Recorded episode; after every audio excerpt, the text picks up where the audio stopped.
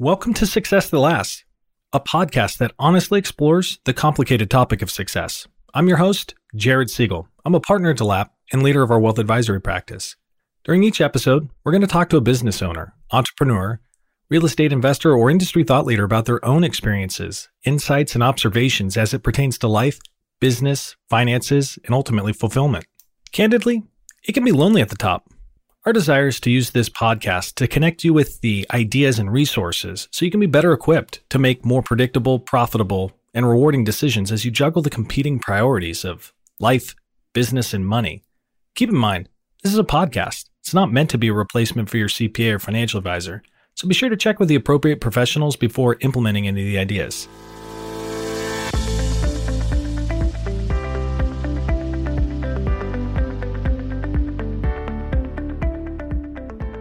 In this week's episode, we're going to talk about the Net Promoter Score. The Net Promoter Score is a single, easy to understand metric that predicts the overall company growth and customer lifetime value. These powerful tools can help you earn the passionate loyalty of your customers while inspiring the energy, enthusiasm, and creativity of your employees. To take us along for this learning journey, we're going to talk to Casey Corrigan. Casey's really passionate about helping businesses extract value from their data to improve their overall business results by serving their customers and developing their employees and contributing to society. If you're passionate about customer experience and doing what you can to engage your clients, you're going to love this week's conversation with Casey Corrigan. So without further ado, let's jump into it. Casey Corrigan, welcome to Success That Lasts. We're excited to have you today and even more excited to have a conversation around client experience and what that could mean to our respective businesses. So, welcome. Thanks, Jared. Happy to be here. Awesome. Hey, I guess let's start by talking about how you kind of found yourself in this role of helping businesses better understand what client experience looks like. We all kind of have an origin story, so I'd love to uh, share your story with uh, with our audience. What were some of the professional decisions that led you to this moment today? Sure. So I've been in what we'd call the uh, the SaaS space, software as a service, and data technology companies for about 15 years or so. Starting back at one of Portland's original landmark tech companies, which is called WebTrends. It's kind yeah. of irrelevant these days, but WebTrends was pretty hot back in those days to help people understand how their customers were interacting with their marketing sites.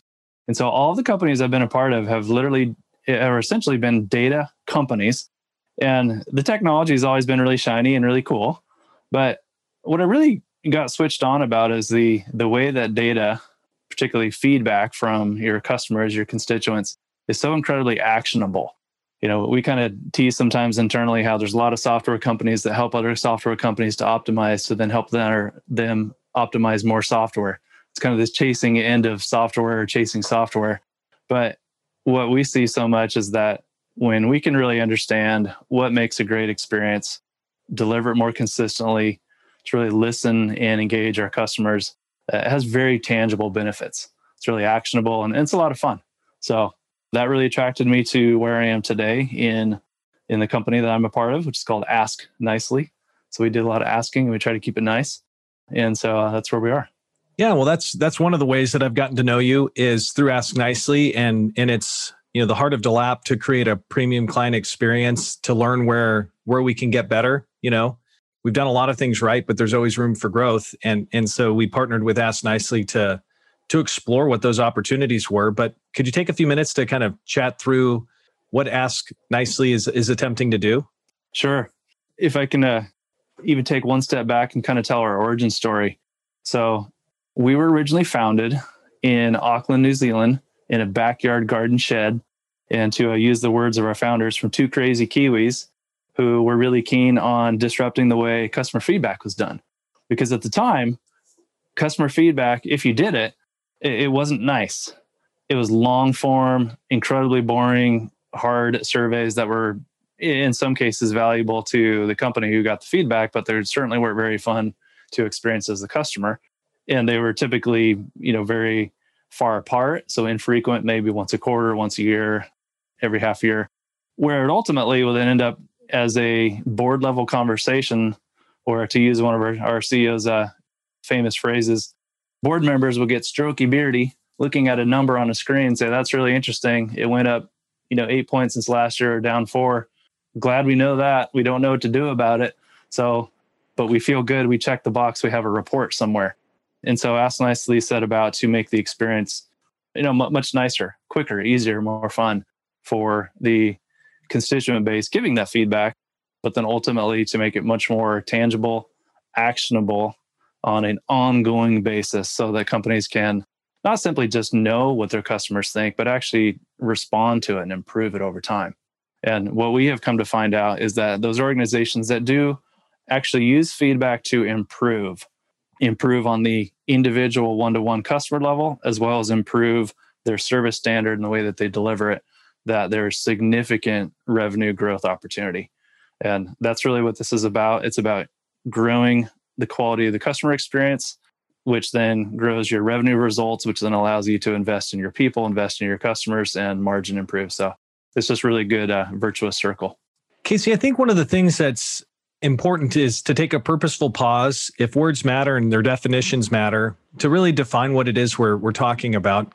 Often when when the conversation around the client experience comes up or customer engagement comes up sometimes it becomes somewhat synonymous with customer service or customer satisfaction.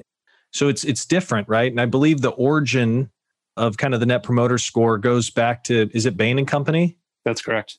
Yeah and so i think you were the one that turned me on to the book the ultimate question mm-hmm. and some of the research that that surrounds that. So i don't i don't want to put you on the spot too much in terms of a book report from a book you read a couple of years ago. Yeah sure. But maybe take a minute to really delineate what when we say customer experience or customer engagement what does that mean? I, am not going to uh, purport to be able to have a, a perfectly orthodox interpretation of the founder's vision. But what i would say is and, and the founder here is uh, maybe founder is not the right word the creator of this ultimate question. The ultimate question being the net promoter system. And it's a gentleman named fred reichheld from bain and company about 20 years ago created this system which he believes solved the problem of the fact that previous approaches around customer service, previous measures to determine how successful an organization was in providing that service was not an effective indicator of future growth or future success. And what he found was that you might have a very positive experience with the person who served you. Maybe, you know, in the technology world, it might be a help desk ticket, or in the retail product world it's the interaction with with the clerk or you know somebody on a support team and, and, that might be positive they they got your you know the issue solved however it's not they found that statistically it was an ineffective correlation or predictor of loyalty advocacy and future growth and so and the other part of it is and this is uh, certainly relevant for delap and, and its customers is that your financial statements might look really healthy you know good revenue good margin, good profit, but it does not mean that you are poised for successful long term growth. In the Ultimate Question book, Fred Reichheld, the author, he talks a lot about what we call bad profits. And if any of us are a customer of Comcast, we probably can relate to what that means. You know, surprise price increases, you know, low, you know, attempts to reduce the cost center in, you know, in call centers, you know, long hold times, both of those can increase your top line and bottom line, but they ultimately will reduce your customer loyalty over time. And so future growth and uh, uh, retention can be severely challenged. So he set about to figure out what is a better way of measuring retention and loyalty, particularly loyalty and, and future growth. And it was this simple question. The ultimate question is Jared, on a scale of zero to 10, how likely you to recommend the uh, Delap Success podcast? if I got the name right. Yeah, you did. Yeah, maybe I'll put you on the spot. You know, what's your what's your number? I recommend it to anyone. Yeah, kind of a narcissist like that. Yeah, that's good. So you would give it. A, hey, I'm recommending this one. This one's going to be our best. Well, it's not over yet. but you didn't answer my question. On a zero to ten, we'll go with a nine. Okay, it's a nine. So on the zero to ten, you know, simple numeric measure here. It then allows you to segment and bucket your customers from what are called your promoters, the folks that are very likely to stick with you and to refer you to their network, your neutrals, and so your promoters are your nines and tens, your neutral or what's called passive, folks that are they'll, they'll hang out, but if there's other options, they might consider it. They are ripe for, you know, being stolen by your, your competition. Those are your yeah. seven and eights. And then your zeros and six are your detractors. These are people who you are currently customers, but they're ticked and they may not continue to do business with you. And they're folks that you, uh, you certainly need to resolve their situation or they're likely to move. So we now can understand our customers from a likeliness to churn and to promote us or not by these segments. And then ultimately, in terms of the number, when people talk about their net promoter score, it is the percent of their customers who are promoters minus the percent of their customers who are the detractors, giving your, your net, your net a promoter. And so if all of your customers hate you, you are a minus 100. If all of them love you, you know, supremely, then you are 100. So it's a range of minus 100 to 100. And, you know, really good is typically in the 70s to 80s. You know, that's Apple, telecom, and the airlines. They're kind of in the teens and 20s. And, and so that gives you a score. Score does not cause your company to, to grow, but it gives you a measure to, you know, see how you can impact it, which, uh, which is then correlative to growth. Absolutely. Yeah. Casey, I've kind of come to think of the NPS a little bit. Correct me if I'm wrong, more as a leading indicator, right? So if there's different right. types of indicators, there's windshield indicators and there's rear view mirror indicators. And the ones that translate to the rear view mirror, sales, operating expenses, That's right. profitability, cash flows, those are all rear view mirror. But how do we detect whether things are getting better or staying the same or getting worse? And NPS uh, offers us one lens to look at those things. And what Bain's research was, I thought, super interesting is its connectedness with so many of the the goals that a business would have pricing integrity the ability to expand client relationships close rates like all of those things were correlated with with a high nps score. So it's a, it's a shockingly simple question that's connected to a lot of the outcomes that we're all focused on but offers us maybe a, a perspective look into getting better staying the same or getting worse. Yeah that's right. It's a very simple starting question but as an open framework, it allows organizations to innovate upon it. And so simply getting a score is not going to do a whole lot. But as you understand, what can I do to improve it and to see it improve, then that is a determined to be a premier indicator or predictor of future results and future growth. And what we see as the best practice is not simply just to get a score, but to understand what's the causation behind it. And so you know most organizations have some kind of service standard or values that they they espouse and you'll find it on every marketing site. And hopefully in all the training programs and then ideally into the coaching. And so coaching being how can we use the voice of the customer to tell us how are we doing on those things that we have really committed in terms of our service standard? And when we hit the mark we can recognize it and coach it and praise it. When we miss the mark, we can learn from it and, and coach our folks so that ultimately we're not simply just predicting the future, but we're improving the service that we deliver tomorrow, next week, and next month. And for those that think of this, and obviously this is a this is a strategy around customer experience, but for those really thinking really on top line, bottom line, London School of Economics determined that for every seven points of the net promoter score increase, there is on average an increase of 1% in revenue. So remember that we can go from minus 100 to 100 on the scale. So for every seven points that we go up, on average, 1% revenue increase. So it can really pay off. And we've seen that to, to be true with our customers as well. So yeah, it's very, it's cool to see how predictive it can be. And it gets us really laser focused on what matters most, you know, the, the client's voice. They're the boss, right? So, you know, what's also interesting is maybe how the influence of the customer has been democratized That's a little right. bit, right? Yeah. Where you know you could bully a customer 20 years ago and, and maybe get away with it, you know, because their ability to share that experience was limited. And now that everyone's got, you know, the capacity to capture something in a digital experience and then share it, right? Whether it's a video, you know, we've all seen those videos go viral of like the the airlines you United know, breaks guitars. Yeah. See, the, millions of views. Yeah. Yeah. Like a level, the types of impressions that you don't want.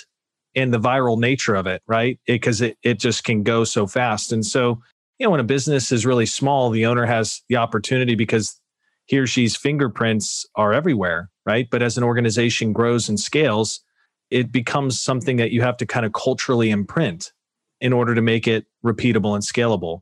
So if I'm encouraged by the truth that you just shared, kind of the London School of Business, that our seven points of NPS equals 1% of revenue. I love that because you're really just leaning into how do we delight our clients? How do we surprise and delight them a little bit more? Growing that way is a lot more fun, right? Totally. That's right. So, if that's the case, walk me through a scenario. Just let's kind of skeleton a hypothetical where we use a, a simple model of now, where, how. What's true now? Where's our NPS now? And if let's say we want it to be 7% higher, how we get there is going to be a byproduct of those two points where we now and where we trying to go obviously it's not one recipe for for everyone but walk me through i think that's kind of one of the secret sauces of of ask nicely and its team is like helping people actually extract actionable insight from some of these patterns like some pattern recognition and maybe prioritization so well, i guess how does a business drive nps in customer engagement certainly let's put a quick pin on this before I forget, I want to go back to what you talked about who controls the message. I think there's a, a few important things to discuss there in terms of is now been democratized. Um, otherwise, if I, if I don't, I'll forget. We'll come back to your question okay. about uh, how to improve it. So I think there's a couple of things that are really important. One, the fact that we do know that the brands, the companies no longer own the message. They don't control the message.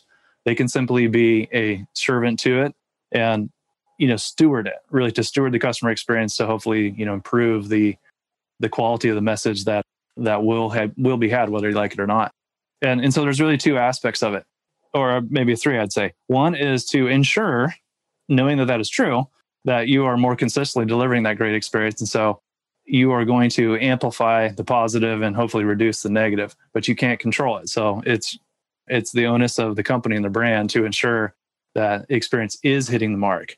Secondly is since most people will you know these days actually let me let me throw a stat. I'm in the sales profession and we have a stat that we've talked about for the last you know five ten years or so that the buying process is often 70% done before the first interaction with sales in the past it used to be you think you have a problem you want to go find a solution for it you open the phone book and your first interaction with, is with sales now you're going out to the world to find out what is the reputation of various partners and and solution providers before we even get down that track. And so it's incredibly important to one provide that great experience so that people who are talking out there are are talking positively. And on the consumer side, B2C, that's going to be typically online reviews where it's not simply that you want great reviews, but you can help amplify it. So a good feedback solution or experience solution could help you identify those really happy customers and direct them to those review sites so that you can increase the quantity and quality. But then the uh, the flip side of it is it's really important to be able to leverage the voice of the customer to identify your frustrated customers because people want to be heard. They want to be understood. And if you don't provide them that option, then they're going to go out to the world and, and shout it out. But what we found is if we can identify it quickly and early, then often we can reduce the likelihood of somebody going out to social to post it. We can reach out to that customer through what we call closing the loop reaching out, getting feedback, receiving the feedback, and then closing the loop back to that back to that customer. And the cool thing about it is it's not simply you're just reducing the amount of negative sentiment out online, but often your most loyal advocates and you know fierce promoters of you and your business will be people who were previously ticked off because they saw you listen, you care, you respond to them, and they will often become, like I said, some of your most uh, active advocates. So it's a great opportunity to, you know, both improve the way people think about you, the way that translates online, and then ultimately to improve the customer experience so that they're uh, they're going to do more of your marketing for you, which is uh, how people consider what to buy these days. What the what the customers say, not what you say. Yes, absolutely. I think as people have determined that the feedback has been democratized, it's really empowered people to go buy things that way, knowing right. that the commercial is the commercial and it's there's maybe a disconnect between who you say you are and what your product does and, and the reality. Yep. So I, I think we've all probably had those experiences where you go from being the prospect, and that's one experience, to the customer, and that's a different experience, and that's crummy. That's right. Yeah. So on the consumer side, kind of low margin, low ticket size type of products or services, it's usually online reviews. In B2B world and higher ticket items, it's uh, it's usually around referrals. So Yeah. ensuring that, you know, when, when people uh, people reach out to their network and they say, here's the challenge I'm trying to solve for, that they get that word of mouth advocacy because that that trust that they hear from their friend who they know is so much more powerful than any kind of branded marketing, which people are pretty skeptical about these days. I heard an interesting story the other day. I was reading, I was trying to study a little bit about after action reviews, AARs. It's a term, kind of a feedback behavior within the military. Okay. So after a mission or a practice mission, you perpetually debrief what went right, what went wrong, you know, how do we get better? So you kind of, it systematizes a feedback process. And in that process of trying to understand how feedback worked, I stumbled into a story about uh, Jack Nicklaus, the golfer, Wasn't he called the Great White Shark or something like Golden Bear, the? Golden okay. Bear, Wrong analogy. Way off. the Great White Shark. That was uh, Greg Norman. Greg Norman. Oh, okay. Thank you. Okay, I was like, wait, Makes what? me feel Where, slightly better. yeah, where's he going with that? Who knows? Yeah. So the Golden Bear, Jack Nicklaus. Yeah. yeah, he has the most majors in professional golf history, right? Which is would be one stake at the "I'm the best golfer ever" argument. What people observed is when he got done with a round, sometimes he putted and sometimes he didn't. And so when they were seeking to understand when he putted, he didn't putt after a bad performance. He putted after a good performance. And the reason Oh, He did that. Yeah. was for imprinting he wanted to imprint the stroke that worked versus jumping on the green when he just didn't have a good feel. And so, you know, when you're talking about what does it Wow. take to be world class, Yep.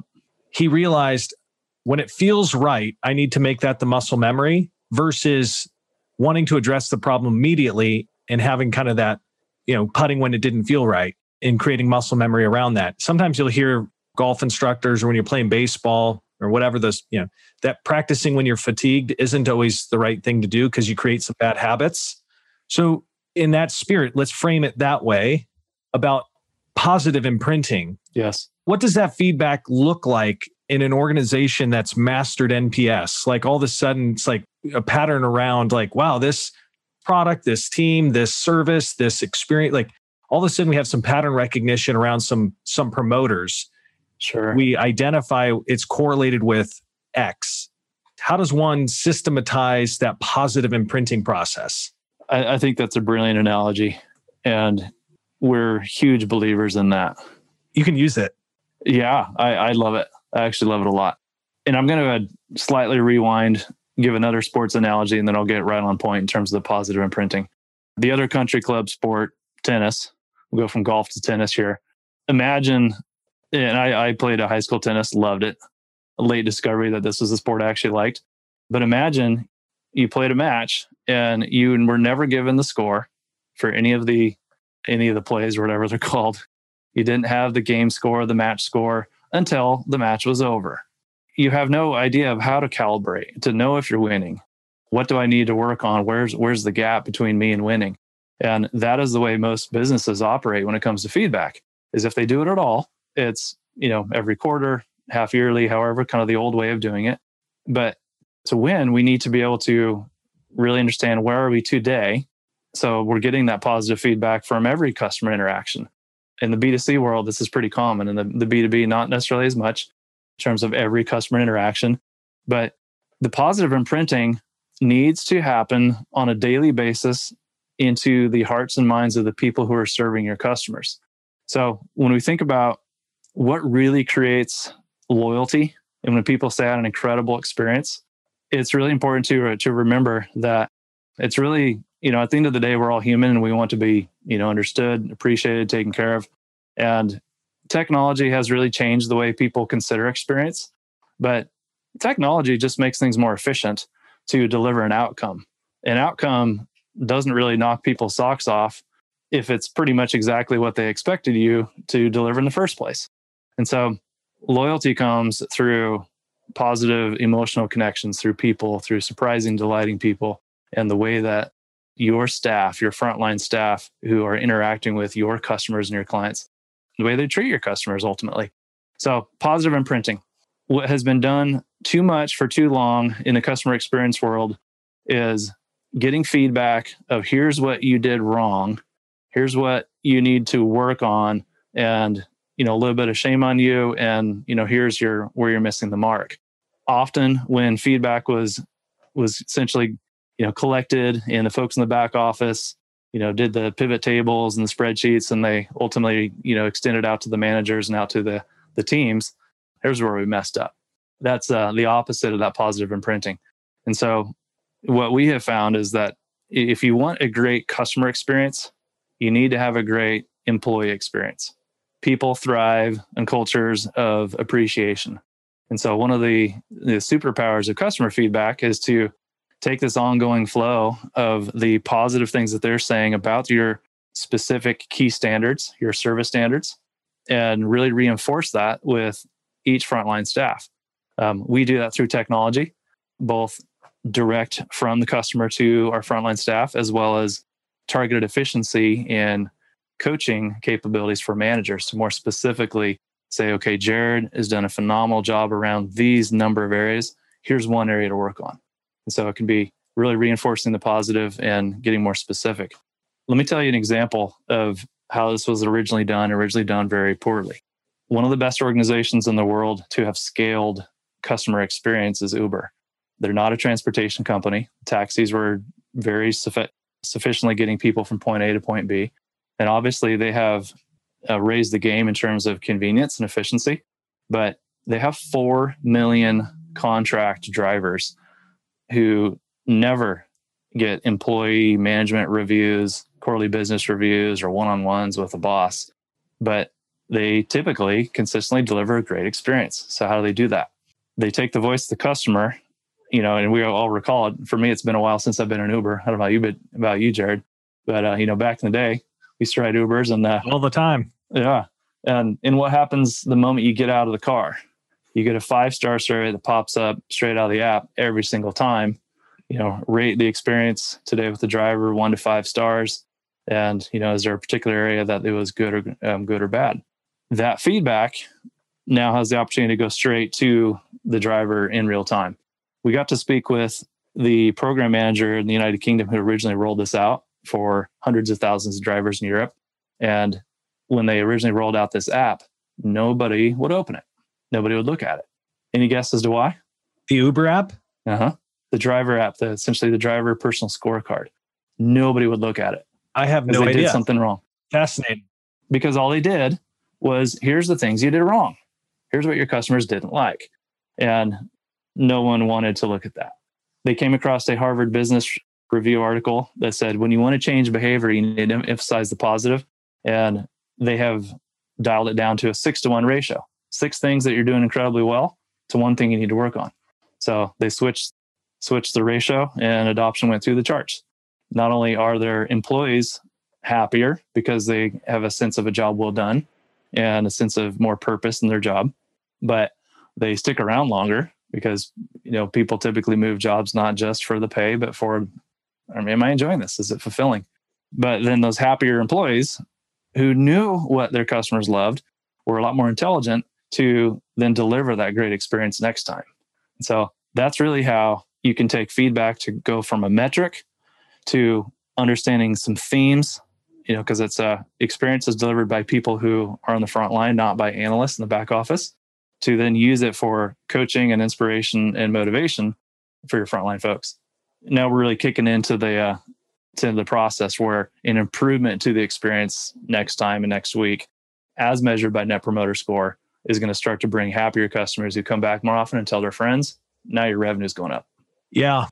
I think I had about like six or seven thoughts or ideas. So some of them are already gone. But yeah, so much good stuff there, Casey. A couple of things I, I just want to highlight just so that our audience doesn't miss out on some of the wisdom. You talked about the feedback ratio, right? It was six to one. That's right. And when we think about our own experiences just in life, right? Like How often are we affirmed six times for every time we're critiqued? Yeah. I stumbled into a thought one time where it's our, our blessings whisper, but our problems shout. You know, it's like there's it's so easy to get up and not inventory what's going well. Tim Keller uh, will talk about like when do you feel your elbow? Like when was the last time you thought about your elbow? For most of us, unless we had some sort of an elbow issue, we never think about it, right? Sure, sure. And so the only time you think about it is when it's when it's wrong. And I think, you know, there's a negativity bias that we all have, right? So if things are going well, they, it's just easy to ignore. And so as a leader, as an owner, I think creating rhythms or reminders to make sure that you're culturally and organizationally getting closer to that six to one ratio of affirmation versus coaching. As a leader myself, that th- always struggled with negative feedback. I don't really want to do it. I just would much prefer to like, you know, celebrate the wins. And I've been going through this uh, admired leadership program and it's learning the behaviors of the best leaders. So it's kind of a lot, it's really research oriented and it's been a great coaching program. But one of the techniques that they taught was kind of a feed forward. So rather than providing feedback on something that's already occurred, because the tendency is then to interrogate the feedback, you know, people demand more details and want to drill down and then Yeah. what about what about? Well, it's Sure. like that's not really the point. We're not trying right. to to forensically uncover. It's like where are we trying to go? And so this pattern of of going more towards feed forward. Hey, the, as we go into these scenarios, I'd like to see more of this or less of that That's right. you know, more than, less than. And that's a great way to frame it. And So for me, that's been a much easier, more comfortable way to provide some of the coaching points that are more awkward or challenging sometimes to deliver. That's right. And we have a, a bit of an, an aggressive and kind of strong point of view here, here at AskNicely against the more data, more analytics, you know, just more, you know, diving into the qualitative aspects or the quantitative aspects. And those things are important. But this is not about just getting more feedback to more people. And in fact, it's even not even about feedback. It's just the how. It's about behavior change. If we want to increase the measure of net promoter, we need to change the way our customer facing employees think and feel about that interaction. And so when I say six to one, it's not like we magically get six positive points of customer feedback for every one negative. It's what do we do with it so that we can most effectively change behavior. So this is much more about coaching and inspiration to continue the, the jobs well done and in particular minute areas of, of particular improvement points on a daily basis as opposed to just you know give me more data big data was exciting for a lot of venture capitalists and this and that but you know if you don't take any action on it and you actually change the way you you do things then uh, then it's not that exciting. So it's really kind of taking fitbit call it fitbit for uh for customer facing teams. You know fitbit is not a heavy data app. It's you look at it and say hey what am i doing well? Great. Let me continue that. Here's the area to work on. Yeah, it's it's fascinating how engagement can work, right? The gamification and, and engagement that it can create. We talked about some companies here along the way that grew really quickly with very little to no little to no advertising, just basically optimizing client experience and grew. So you, you'd referenced Uber. sure One of the genres of books that I've really enjoyed reading are, are some of these nonfiction books about you know startups. So it, with hatching Twitter or su- the book Super Pumped, talking about Uber or the Billion Dollar Loser, talking about WeWork. Most recently, a book called The Airbnb Story. You know, I was curious. Like we had a couple of planning opportunities for clients related to Airbnb IPO, and I realized I didn't know their origin story. And I think Airbnb, as I was reading the book, they really have never advertised. It was really about Oh, creating an incredible experience. sure And so one of the books that the founders read early in their their launch was a book called Peak by Chip Conley. Okay. And he was a, a hoteler, like boutique hoteler that had really leaned into the client experience. So I was like, well, that's interesting. So I picked up his book and what he did to describe client experience was he borrowed Maslow's hierarchy of needs, you know, and so Abraham Maslow, I think in 1948 came out with this paper that we've all probably been exposed to the hierarchy of needs that starts with psychological safety, social and belonging, esteem, and then ultimately self actualization. Until you've met all of your psychological needs, you can't really work into your safety, right? So he was talking about engagement with employees that like the base level is money, a second level is recognition, the third level is meaning, right? And then he talked about the customer pyramid, right? if you meet expectations, that creates satisfaction. If you meet desires, that creates commitment. But ultimately, the highest, highest form of client experiences meets unrecognized needs, and that creates evangelism. Yeah. And so, you know, certainly for sure a student and not a teacher of anything having to do with client experience, but I do feel like it's kind of the new frontier. When you look at how fast an Uber can grow or an Airbnb and how technology is disrupting the service model and the powers that are out there. Yeah. Just even look at the media. You can be an independent content creator and actually get more views than the mainstream media. So there's a democratization that's occurring. And I think those that can win in the client experience realm are positioned well to continue to win going forward. But I think there's a couple interesting things happening in, in terms of you know digital transformation and how we experience how we interact with some of these big brands. So going going back to you know Uber and if we want to throw Apple and Amazon and Airbnb into the mix, I wouldn't suspect that anybody listening to this podcast today is competing directly with Uber. That they're in a business that competes directly with Uber or or Apple or Amazon. But the reality is that we we now all are because our customers the way they think, the experiences that they want. They don't necessarily compare us to our direct competitor. They compare us to what they've come to see as common and enjoyable with just the way you can interact with some of these big brands. You know, so much of our life these days, in terms of how we uh, we buy things, has, has been really affected by these bigger brands, and so that's why it, it's. You might think, well, experience maybe isn't necessarily like the the key competitive differentiation in my category, but your customers would probably disagree that they're more and more so looking for the quality of experience. Is it enjoyable? Is it easy? But the flip side of this, which I think gives all of us a really great opportunity, is as the world increasingly digitizes the way we interact, people are going to becoming become more and more hungry for personal interaction, for relationship, for being known, for being understood. And so I think uh, technology is great for efficiency it's not great for loyalty. And so I think we all have an opportunity to think about how can we deliver great outcomes efficiently for our customers. But that's really the table stick because customers aren't going to be surprised and amazed if we do the things that they expected and that they paid us for. But when we can really, you know, engage them on a more human level and, and make the experience enjoyable, then it's fun for everybody. Happy employees, happy customers, good profits, repeat the virtuous circle. Casey, if you were holding a microphone, this is when you would you would have dropped it. That I thought was that's your mic mic drop. I dropped my AirPods. You no. drop those, yeah. That, that, that's less dramatic, less dramatic, especially when our audience can't see you. But I want you to say that again in unpack it because that might be the walk away moment. Okay. Is talk to me about table stakes. Doing what you said you were going to do is table stakes. I 100% right. agree with you, but I think it's so easy to not understand the implications of that. Yeah. So, how much of that do you want me to paraphrase? we probably have about five minutes. All right, all right. That's your shot clock. Yeah. So, let me rewind it and paraphrase it again. Your your customers are not thinking about you in terms of your direct competition. It's about what they have come to see as normal and enjoyable in terms of the way they interact with their vendors and partners out there. And so really so Casey, just for example, just sorry, sorry to cut you off. Yeah, like, sure.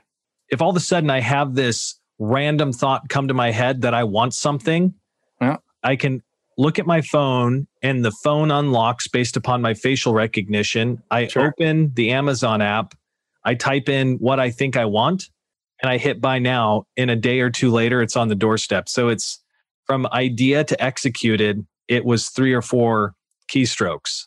I mean, that's what you're talking about. That I expect when I do my mortgage, which is the exact opposite, that I want it to be like that. And so, what I used to tolerate previously, I now have a new norm. And so, that mortgage application process is infinitely more frustrating today than it would have yeah, been. Exactly. Exactly. On personal side, I am looking to sell our house. And the winter, some rabbits in the backyard and some branches coming down have not been good to my yard. And so I need to improve my yard so it looks good so I can sell it. So normally I'm kind of a DIY guy, but I said, you know what? I don't really have a whole lot of time. I'm going to hire out to a firm to help me with my yard. Help with fertilizer and seed and you know aerating and that kind of thing. And so I signed on with, I believe it's TruGreen. They do the things I just said: fertilizer, seed, aerating. You know, pretty green collar, normal stuff. Uh, if green collar is the right term, but my experience with them has been: I got a text, say, click here. Here's a good time I want. They reconfirmed it. Two days later, I got another text saying we are on our way. You know, they had a nice printout of the work that they did on a door hanger. When they left, you know, 30 seconds after the truck drove off, got another text. Here's what we delivered, and click here to leave a review. So the digital transformation and, and the ease of experience is more and more what we all expect. And that's a landscaping businesses. company. It's landscaping. That's right.